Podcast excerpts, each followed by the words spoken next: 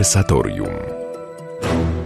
Dzień dobry Państwu, konwersatorium e, Paweł Milcarek. E, dzisiaj e, gościem naszym w konwersatorium jest ksiądz Wojciech Sadłoń, dyrektor Instytutu Statystycznego Kościoła Katolickiego. Palotyn. Witam. witam Pana, witam Państwa. Ubiegły rok był czasem wielu żywych, dynamicznych dyskusji dotyczących Kościoła w ogóle. To tak nie jest niezwykłe, właściwie każdy rok po kolei jest obszarem takich dyskusji, ale ten ubiegły Y, może y, bardziej wytwarzał kolejne fale, y, zwłaszcza w drugiej połowie roku, takich bardziej lub mniej e, rzeczowych debat na temat stabilności sytuacji religii, kościoła, chrześcijaństwa w Polsce. Na tle tej wcześniej takiej już e, dosyć stałej przez ostatnie lata myśli, że wszystkie te dynamiczne procesy laicyzacyjne e, jakoś, można powiedzieć, nie potwierdziły się, tak? nie, nie, nie potwierdziły swojej mocy. W Polsce było już szereg podsumowań no, dotyczących tego, że jednak, e,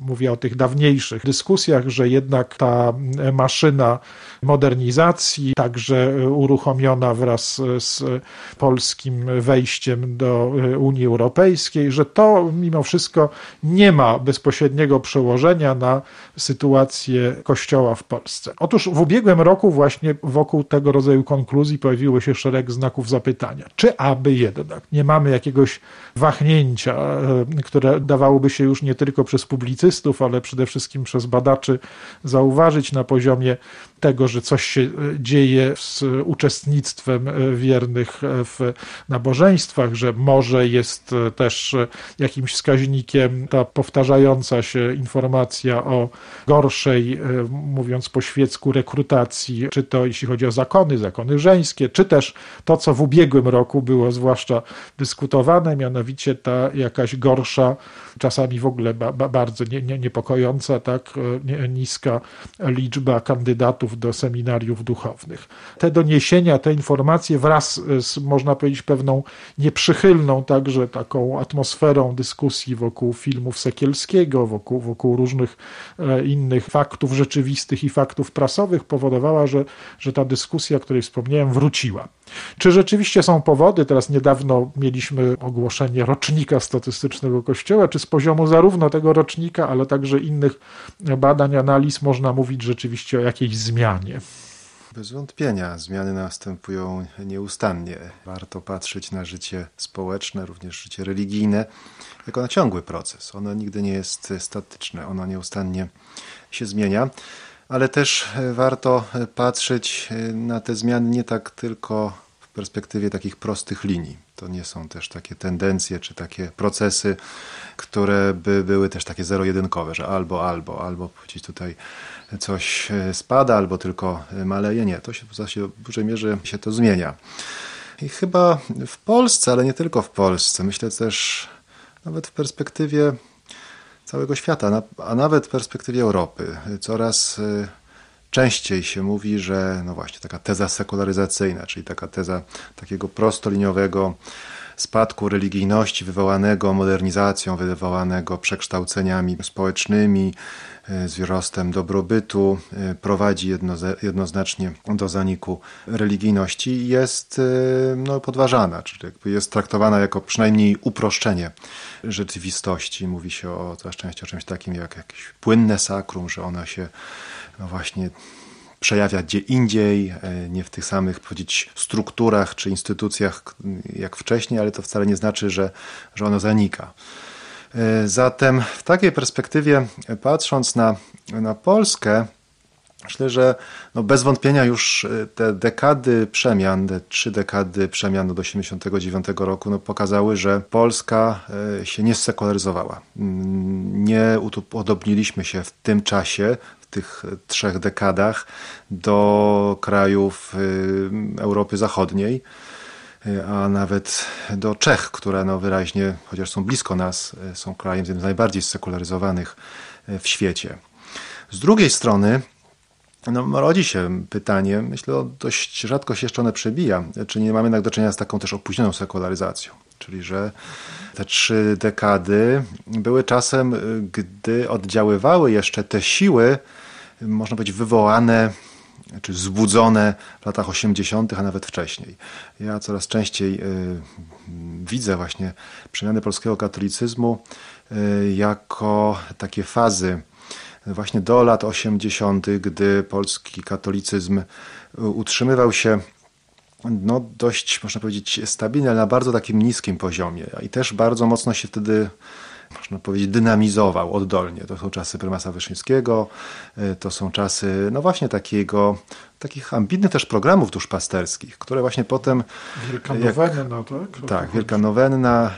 Jak mówią nawet historycy, to nie jest tylko moje osobiste zdanie, y, no w pewnym sensie to ujawniło się potem, no właśnie w czasach Solidarności, czasem takiej dużej mobilizacji y, społecznej, gdzie katolicyzm, Kościół katolicki, religijność odgrywały bardzo istotną y, rolę. No i właśnie, i te, te lata 80. doprowadziły do czasów transformacji, i od tego momentu wciąż jednak katolicyzm no, miał tą swoją rolę społeczną. Jakby można powiedzieć, że tą, tą, tą dynamikę religijności, dynamikę katolicyzmu w Polsce jednak napędzały przemiany kulturowe, również demograficzne, dynamiki, to wyraźnie widać też, też w powołaniach. Bez wątpienia no, kluczowa ta była rola, rola też Jana Pawła II. I wydaje mi się, że można patrzeć na właśnie te trzy dekady przemian katolicyzmu jako czas no właśnie jeszcze ujawniania się, albo powiedzieć skutkowania tego, tego, tego wielkiego dynamizmu katolicyzmu, można powiedzieć, transformacyjnego w czasach transformacji od lat 80.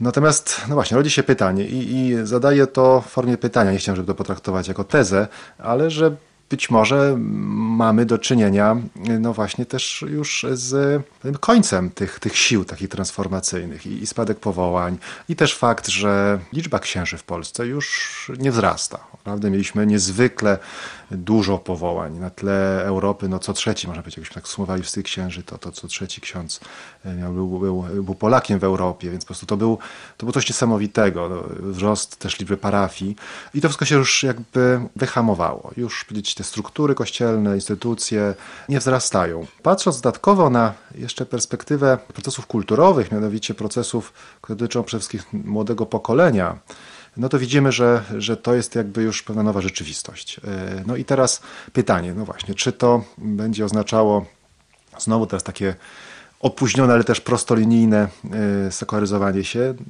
odnosząc się do tego, o czym powiedziałem na początku, no pewnie nie, bo też ten świat się, się zmienia szybko. I to nie jest tak, że, że my, tą może, nawet jeśli opóźnioną sekularyzacją, e, trafiamy do tego samego, przecież ten sam kontekst, w którym się rozgrywała ta silna sekularyzacja Europy Zachodniej. Świat się zmienił, świat się zmienia. No, trzeba teraz obserwować, co dalej. Ciężko to przewidzieć, ale jestem raczej przekonany, że nawet jeśli wchodzimy w pewną fazę, która ma wiele wspólnego z tym, co było na Zachodzie, czy, czy jakby taką fazę, którą no, rokuje bardzo gwałtowne zmiany, to jednak to, co się dzieje w skali takiej bardziej globalnej, a nawet też w samym kościele katolickim, jakby te zmiany intensywne, które następują, one no, przynajmniej zmuszają do tego, żeby nie myśleć o sekularyzacji w tych samych kategoriach. Innymi słowy, no po prostu sam Kościół się zmienia, sobie te formy religijności się zmieniają, więc y, można powiedzieć, że krystalizuje się coś nowego, ale nie wiemy do końca, jakiej, jak, jak to porównać z tym, co było wcześniej. Jednym z e, takich objawów, które, które można uznać za niepokojące, mocno niepokojące, były sygnały dotyczące spadku, wyraźnego spadku praktyk religijnych, także można być generalnie zaufania e, do Kościoła w tych e, wiekowo niższych obszarach społeczeństwa, czyli tak naprawdę w, w, wśród młodzieży, mówiąc, mówiąc po ludzku.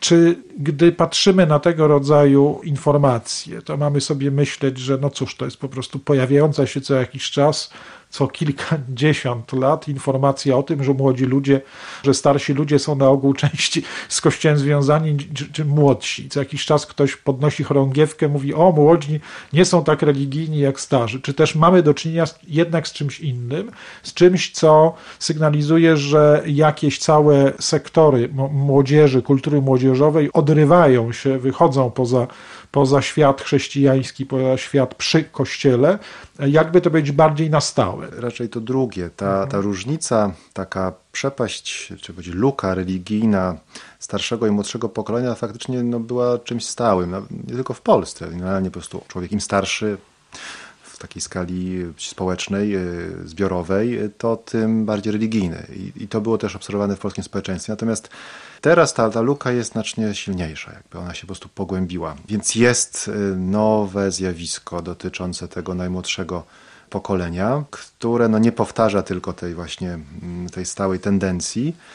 E, innymi słowy, no coś się dzieje, tak? Coś się dzieje na tym, mm, na tym najniższym, najmłodszym pokoleniu. Szukając kontekstu do wyjaśnienia tych zmian, myślę, że, że warto tutaj zwrócić uwagę na to, co się w ostatnich latach dzieje w Polsce, czyli przynajmniej no około 10 już lat, jakby gdy Kościół, katolicyzm no jest takim mocnym tematem jednak krytyki i takim tematem sporu też politycznego, takim, takim punktem odniesienia dla polaryzacji postaw.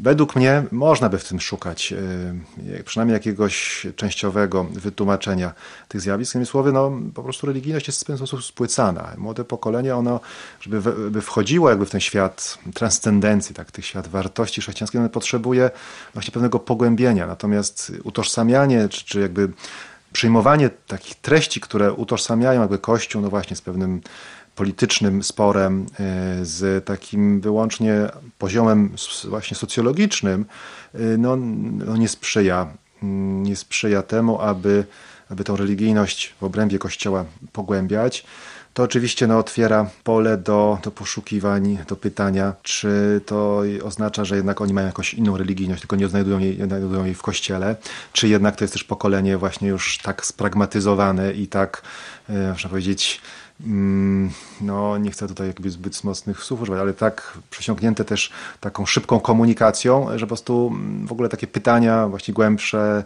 ciężko im w ogóle w sobie odnaleźć. Tak, tutaj nie jestem kompetentny na ten temat mówić, natomiast gdzieś tam intuicyjnie, trochę czytając, gdzieś, sam badając, no, no jednak bym się skłaniał ku temu, że, że jest tutaj, mamy do czynienia z, z takim nową, yy, nową dynamiką.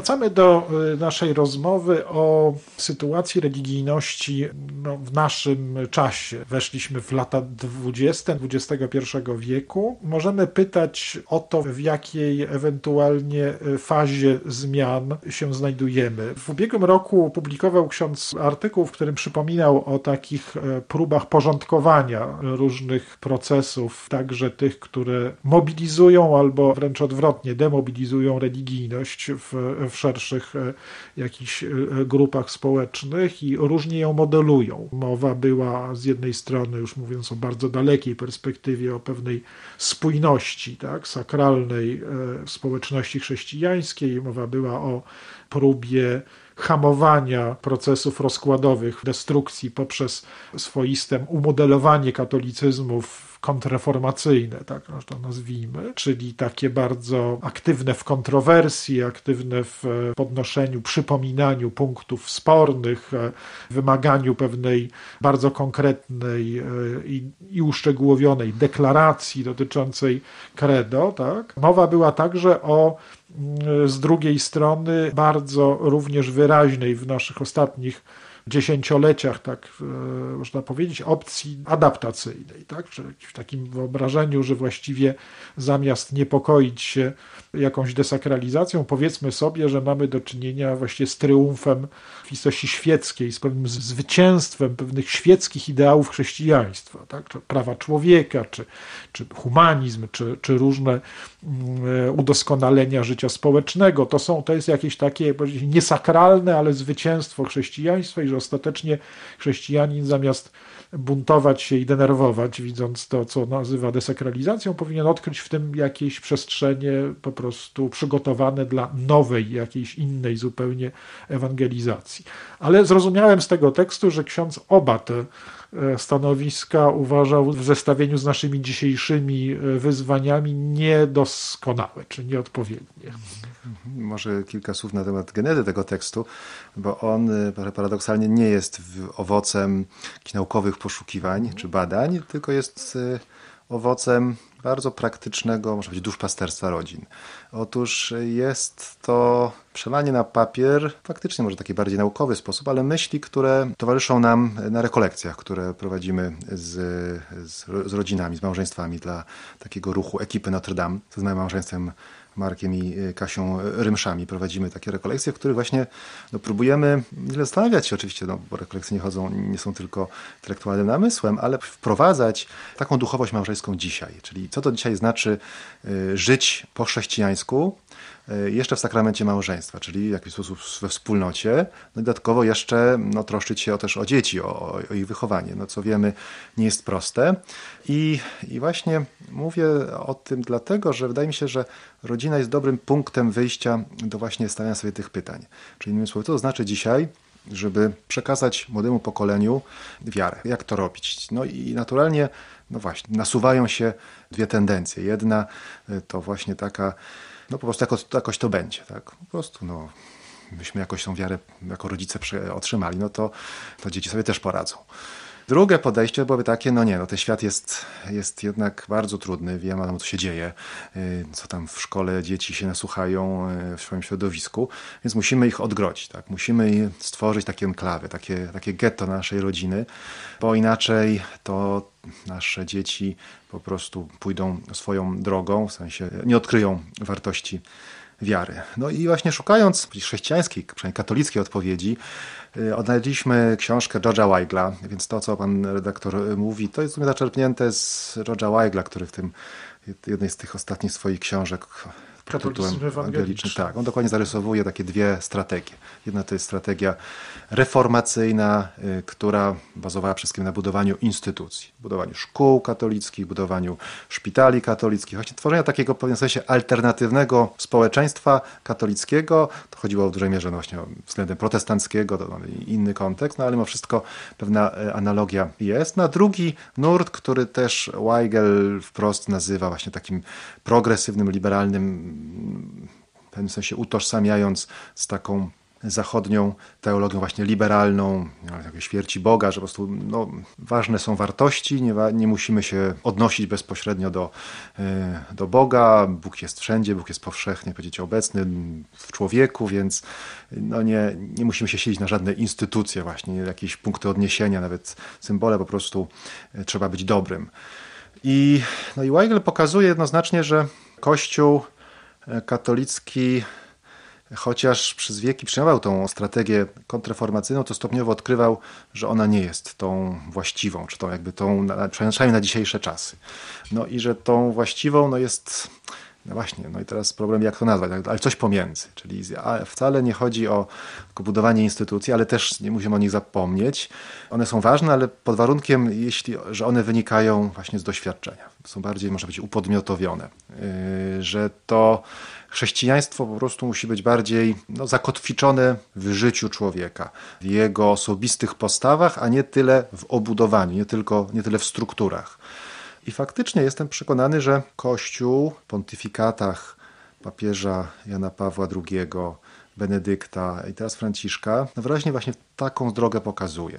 Z jednej strony zwracając uwagę na świadectwo, na ewangelizację, nową ewangelizację potem, no a dzisiaj papież Franciszek na, no właśnie, takie upodmiotowienie, tak, taką jakość chrześcijaństwa wynikającą z, z, osobistych postaw i przekonań, a nie tyle właśnie z jakiejś siły doktryny, chociaż no właśnie, no, mam świadomość, że tutaj dochodzimy do pewnego takich paradoksów wiary, jak Delibak mówił, także to nie do końca da się wyrazić, natomiast jest tym mimo wszystko wielka siła i George Weigel tak o tym pisze, że to są pewne paradoksy życia chrześcijańskiego, które mają właśnie swoją siłę poprzez to, że nie dają się tak łatwo sklasyfikować, tak łatwo ująć, no bo są właśnie w takim sensie oparciem już na Panu Bogu wprost, jakimś takim zaufaniem bardziej, czyli danym miejsca też transcendencji, łasce.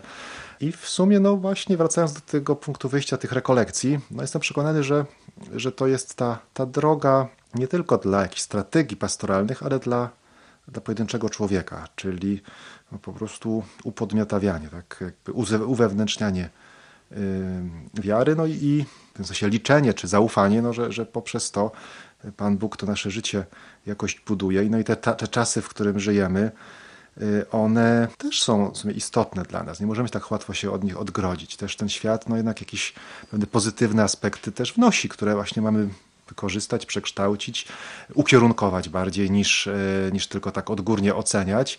I tutaj w naszych rekolekcjach i w tym tekście też się odwołałem do tego listu do Diogeneta, z II wieku, no, który podaje pewną definicję jakby chrześcijan, że oni to są ludzie, którzy no, żyją w sumie w miastach pogańskich, tak jak inni, no, nawet pod względem prawnym też się niczym nie odróżniają, no, a jednak niosą sobie jakąś inną jakość. E, taką, można powiedzieć, jakość nie, właśnie relacji, miłości, że no też pewnych obyczajów oczywiście, że, że nie zabijają dzieci, tak wprost Liz Degoneta e, o tym mówi. Więc na pewno tej nowej jakości nie zbuduje się tylko na takich e, emocjonalno dobrych życzeniach, życzeniowym myśleniu, to, to też są czasem właśnie bardzo konkretne, twarde zasady, ale jednak wynikające bardziej z osobistych przekonań niż z jakiegoś obudowania strukturalnego. Trochę w tym tekście, muszę powiedzieć, nie wiem czy dobrze zrozumiałem, brzmi też e, rodzaj taka, takiej po, po polemiki tak, z taką pobrzmiewającą w ostatnich e, latach nutą e, opcji Benedykta. Tak? Jest taka książka, która Roda Drehera, która, która również do do Polski dowędrowała.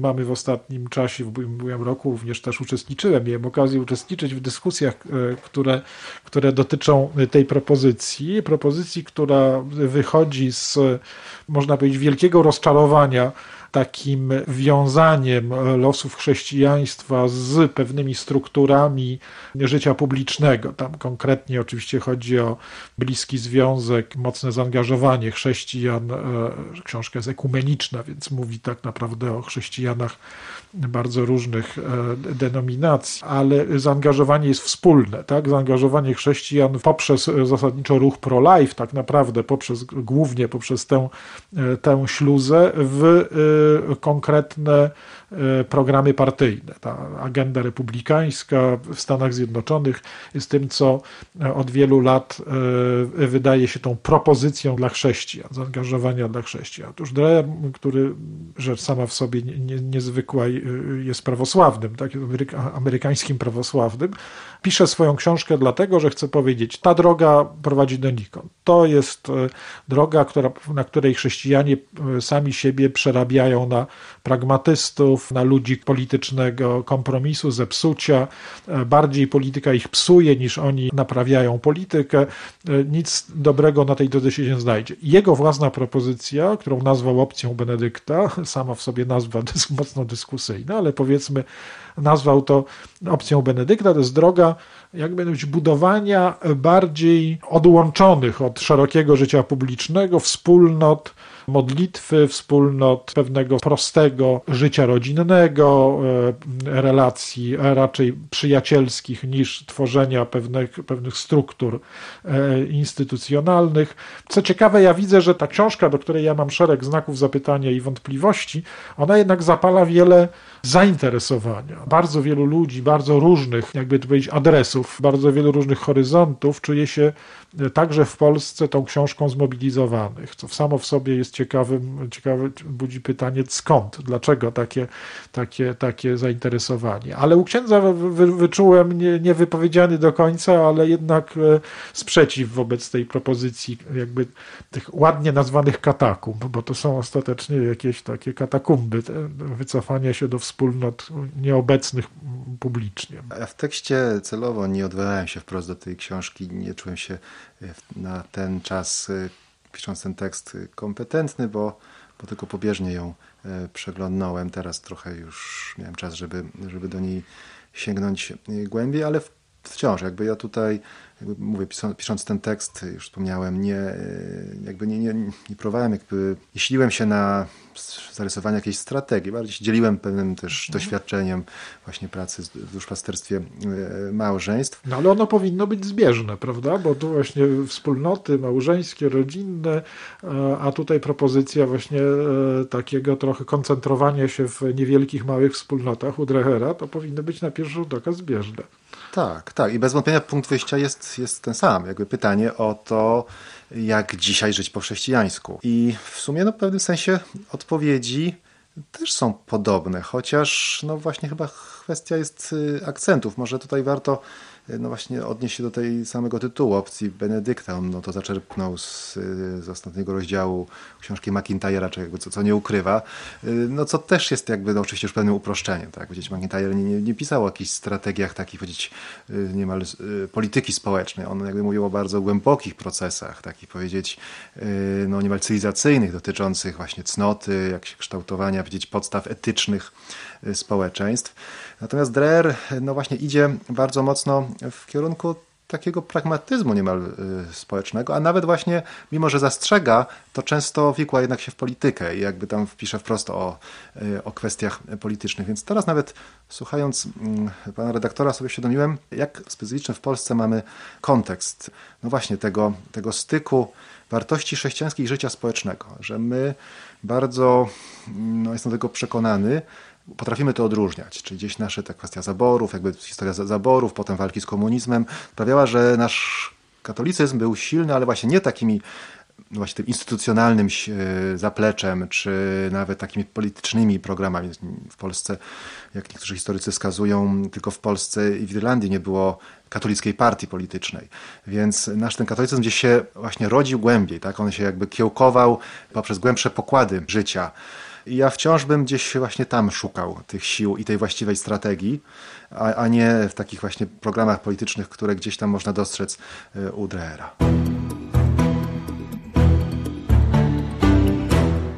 Wracamy do naszej rozmowy o sytuacji e, religijności, o sytuacji ludzi wierzących, o różnych możliwościach radzenia sobie w nowoczesnym świecie przez, przez chrześcijan dzisiaj. Ksiądz się zastrzega, że nie chodzi o wielkie perspektywy pastoralne i że to nie o tym e, przede wszystkim e, może należałoby rozmawiać, tylko rzeczywiście patrzeć na konkretne doświadczenie i znajdować rozwiązania w tym polu, w którym sami się znajdujemy. No dobrze, to idąc tak drogą pośrednią, to znaczy z jednej strony nasze małe doświadczenie, z drugiej strony trochę szersze doświadczenie naszej wspólnoty, która bezpośrednio w jakimś sensie także naszą wiarę wyhodowała. Myślę tutaj o kulturze polskiej, o kulturze społecznej. Może powiedzmy sobie tak, cała ta opcja kontrreformacyjna, o której y, ksiądz wspomina za, za Weiglem, no ona oczywiście mocno odstaje od naszej historii, od naszego własnego polskiego doświadczenia, bo owszem, mieliśmy coś takiego jak kontrreformację, jak reformę katolicką, mieliśmy przejściowo intensywną polemikę, mieliśmy rozłamy konkretne i dużą liczbę innowierców, ale wszystko to przejściowo. O, powiedzieć, że nasze doświadczenie w dłuższych wiekach nie stało się doświadczeniem bardzo mocno religijnie podzielonego społeczeństwa i konieczności budowania jakby wewnątrz na przykład świata polskiego, jakichś takich, jakby to powiedzieć, takiej e, subkultury miasta katolickiego. Tak? Dlatego właśnie nie musieliśmy nazywać, nie musieliśmy tworzyć barów katolickich, fryzjerów katolickich, partii katolickich i tak dalej, bo e, zupełnie inaczej ani nie był problem, że byliśmy jako katolicy w większości czy w mniejszości, bo w ogóle nie rozpoznawaliśmy się ani jako większość, ani mniejszość, ponieważ po prostu ten świat był taki, że był jakby jakby generalnie przeciętnie katolicki, tak można powiedzieć. I czasami można zetknąć się z taką uwagą, że pewną paradoksalną siłą chrześcijaństwa w Polsce jest to, że ono pozostało może nie hoduje jakichś herosów w dużej ilości, jakichś nie tworzy jakichś bardzo dalekosiężnych ideałów. Takie są również, ale powiedzmy nie one są codziennością, że, tą, że ta codzienność to jest taka akceptacja takiej dość solidnej, ale przeciętności. Przeciętności pewnego pacierza, który się zdarza, chodzenia przeciętnie do, do kościoła od czasu do czasu, e, przeciętnego chwytania z powietrza tego, że w naszej poezji, w naszej kulturze, w naszych e, odniesieniach, w naszych, nie wiem, e, filmach, które w telewizji zobaczymy, polskich, musi się zjawić jakiś element wiary, musi się znaleźć jako element rozpoznania, że jesteśmy w Polsce. I czy to znaczy, że te sposoby przeciętnego, niewybitnego, ale jednak jakoś ostatecznie solidnego, tak, dającego jakieś tam solidne podstawy sposobu kultywowania wiary, czy to się wyczerpuje, czy to jest rzeczywiście. Zaczęliśmy, mieliśmy to pytanie w pierwszej części naszej rozmowy.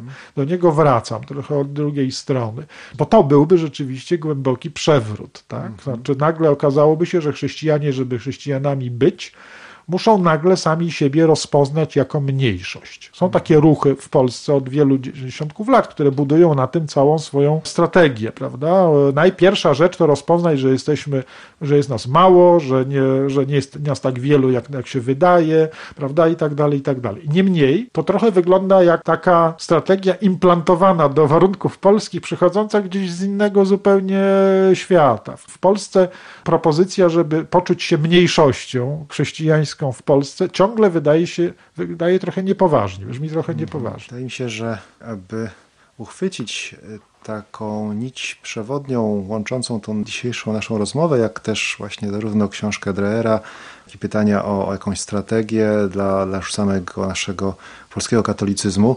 Wszystko mi to skłania do jednego, można powiedzieć, styku, jednej przestrzeni, jaką jest tu styk wolności i, i religijności, czyli wolności i wiary.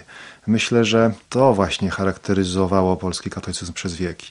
Czyli, że wiara była pewną przestrzenią wolności. Tutaj można by próbować fakty historyczne, Konfederacja Warszawska, mhm. właśnie też na tym tle e, reformacyjnym, no potem właśnie czas e, komunizmu, e, no i aż do dzisiaj właśnie mm, jakby chrześcijaństwo, katolicyzm jako pewna przestrzeń uwalniająca człowieka, czyli dająca mu wolność do czegoś, do czegoś więcej. I myślę, że no w takiej perspektywie faktycznie to, co dzisiaj się dzieje wokół tematu wolności religijnej, właśnie takich no, klauzuli sumienia, no czy właśnie wreszcie tego nawet nauczania e, religii, e, lekcje religii w szkole, to wszystko gdzieś te, jakby styka się z tym, z tym zagadnieniem e, właśnie wolności.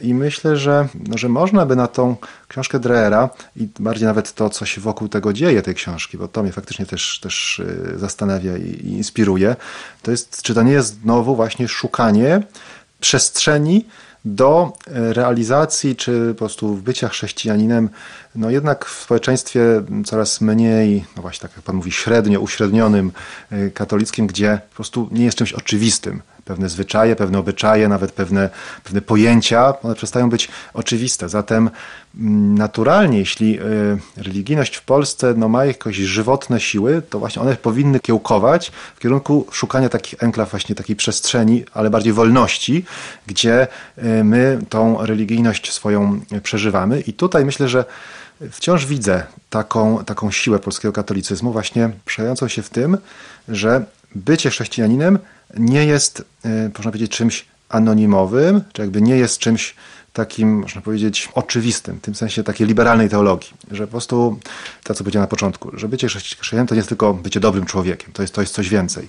I nowa ewangelizacja, którą Kościół no, od już kilku dekad jakby promuje, jakby wprowadza, dokładnie na temu miała służyć. Można powiedzieć, że, że my w pewnym sensie w Polsce mamy wciąż te, takie siły, właśnie takich przestrzeni, różnego rodzaju wspólnot, ruchów, osób, które no właśnie tylko, że się starają być dobrymi, przyzwoitymi, nie wiem, ludźmi, ale widzą jakby wartości, w wierze wartość samą w sobie, w takim sensie przyznawania się do Chrystusa, przyznawania się właśnie do Kościoła.